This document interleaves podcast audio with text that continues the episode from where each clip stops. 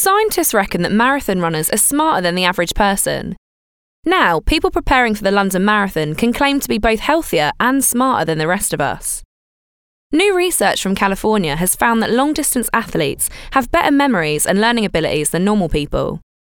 That's because when you exercise, your heart and muscles get a surge of energy which powers physical performance. But it also fires up the brain, which helps it to create and recall memories. Scientists reckon it could explain why great minds have also been great sportsmen, like Alan Turing, who cracked the Nazi code. He was also a world class marathon runner who nearly qualified to represent Britain in the Olympics in 1948.